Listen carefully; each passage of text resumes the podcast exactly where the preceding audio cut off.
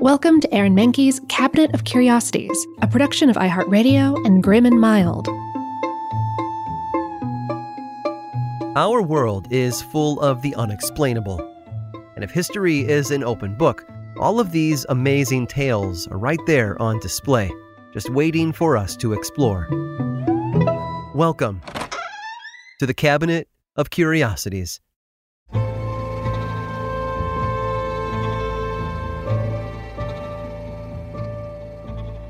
I want you to imagine something for me. I think you can picture it if I give you a few key ideas. The time is the day after Thanksgiving. The setting is your local big box store. And the context is massive best of the year sales on all sorts of hot items like flat screen TVs, Wi Fi enabled toasters, and the latest mobile devices. Now, you might be thinking that I'm describing Black Friday, and you'd be right. But it's the image that comes with the name of massive crowds trampling each other in the mad rush to acquire the items on their list at the best possible prices that I need you to hold on to. Because, sure, that's a pretty recent American tradition, but that sort of behavior is much, much older. And one period in history that was filled with it was the 18th century. That's because after about two and a half centuries of discovering and exploring and exploiting the New World, there were a few European superpowers that couldn't seem to stop bumping into each other as they did it. Part of the problem was that back in the mid 1700s, the way European countries viewed the resources in North America was by thinking of it as all limited. There was only so much to go around, and if England was bringing stuff back home, then Spain or France was missing out. So naturally, things got messy. The Anglo Spanish War that ended in 1729 also came with a treaty, the Treaty of Seville. And one of the powers granted to Spain was the ability to board British merchant vessels that were running trade routes between the Americas and England, if they felt that those merchants were snatching up the limited resources they themselves had claim to. And that's why, in 1731, near Havana, a Spanish Coast Guard ship called the Isabella pulled up alongside an English merchant vessel called the Rebecca and Spanish troops came aboard. The captain of the Rebecca, a guy named Robert Jenkins, apparently wasn't entirely on the up and up, if you catch my drift. The Spanish found illegal cargo, conflict ensued, and in the process, good old Captain Robert Jenkins lost his ear. Well, not entirely. It was cut off, for sure, but he didn't lose it. In fact, he picked it up and saved it. And from that moment on, it became sort of a trophy that he showed to people when he wanted to express his hatred of the Spanish.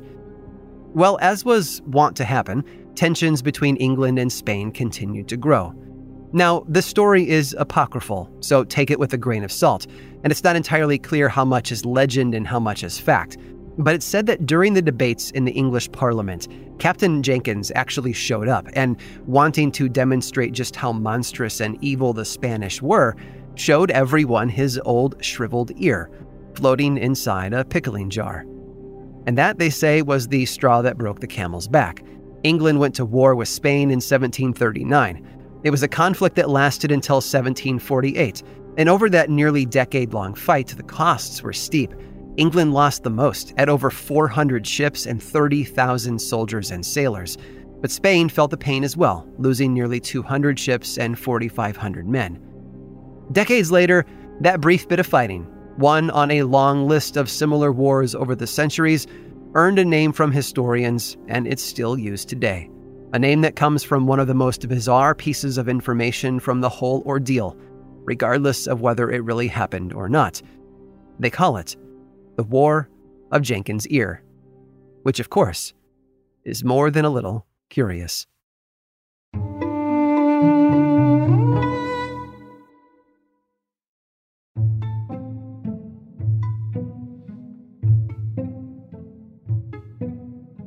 We started today's tour with an introduction to Robert Jenkins, his severed ear, and the war that some say came about as a result of his anger toward the Spanish.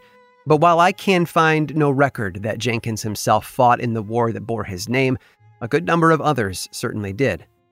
One of them was Edward. Born in London in 1684, Edward didn't really need to put himself in danger. His father served as Secretary of State to King William III and was a member of the British House of Commons for over 30 years. so it's fair to say that Edward could have settled into life as the son of a well known politician and simply called it a day. Instead, he joined the military. His first experience was at the young age of 16 when he took a position on a Royal Naval battleship called the HMS Shrewsbury. And you know what? Edward took to life at sea remarkably well. In fact, the world of the Navy almost felt like second nature to him. The next few years saw him quickly rising up through the ranks, moving from ship to ship as his experience and responsibilities grew. By 1706, at just 22 years of age, he was a captain of his own ship, the HMS Dolphin, and patrolling the Mediterranean for the Royal Navy. After that, it was the West Indies, and then on to the Baltic. Honestly, if Edward had hoped to see a bit of the world as part of the Navy, he was getting his wish and then some.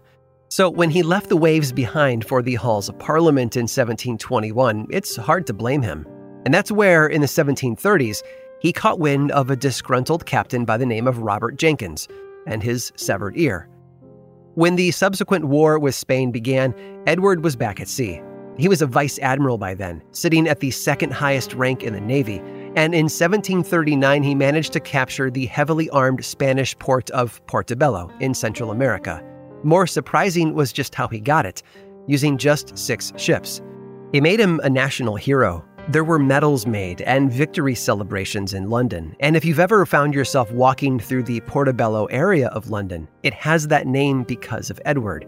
You're going to have to pardon the pun here, but clearly, he was making waves. There were other victories to follow. Edward and his fleet continued to move around the perimeter of the Spanish holdings in the Caribbean, adding more reasons to celebrate his career to an already long list. In 1741, he even set his sights on Cuba, but the invasion failed because of the mistakes of another British officer, General Thomas Wentworth. But there were other things to remember about Edward. He refined the training among his sailors, making them more flexible to unforeseen circumstances, and ultimately making the entire Navy more capable. In fact, he was so obsessed with improving how things were done that he instilled that passion directly into the Royal Navy, where it persisted for generations. Oh, and one other thing during his time at sea in 1740, Edward gave an unusual order. He decided that his sailors should dilute their rum, literally watering it down to make it last longer and be less potent.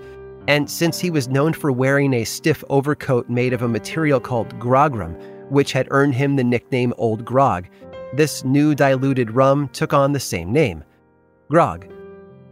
Edward was one of the best and his skill and insight inspired all of the men and women who served under him. And that included one young man, a 22 year old landowner from the Virginia colony who received an officer's commission in 1740 on order from that colony's lieutenant governor and was sent to serve on Edward's flagship, the HMS Princess Caroline. And this young officer, whose name was Lawrence, would manage to survive two years of brutal conflict during the War of Jenkins' Ear and eventually made his way home in 1742. He married a year later and then took over running his father's estate in 1743 when the older man died, an estate that Lawrence named in honor of his beloved admiral, Edward Vernon. When Lawrence died in 1752, he passed that estate on to his half brother George, and it's been a part of American history ever since. The estate of brothers Lawrence and George Washington, Mount Vernon. I hope you've enjoyed today's guided tour of the Cabinet of Curiosities. Subscribe for free on Apple Podcasts or learn more about the show by visiting curiositiespodcast.com. This show was created by me, Aaron Mahnke, in partnership with How Stuff Works. I make another award winning show called Lore, which is a podcast, book series, and television show. And you can learn all about it over at theworldoflore.com. And until next time, stay curious.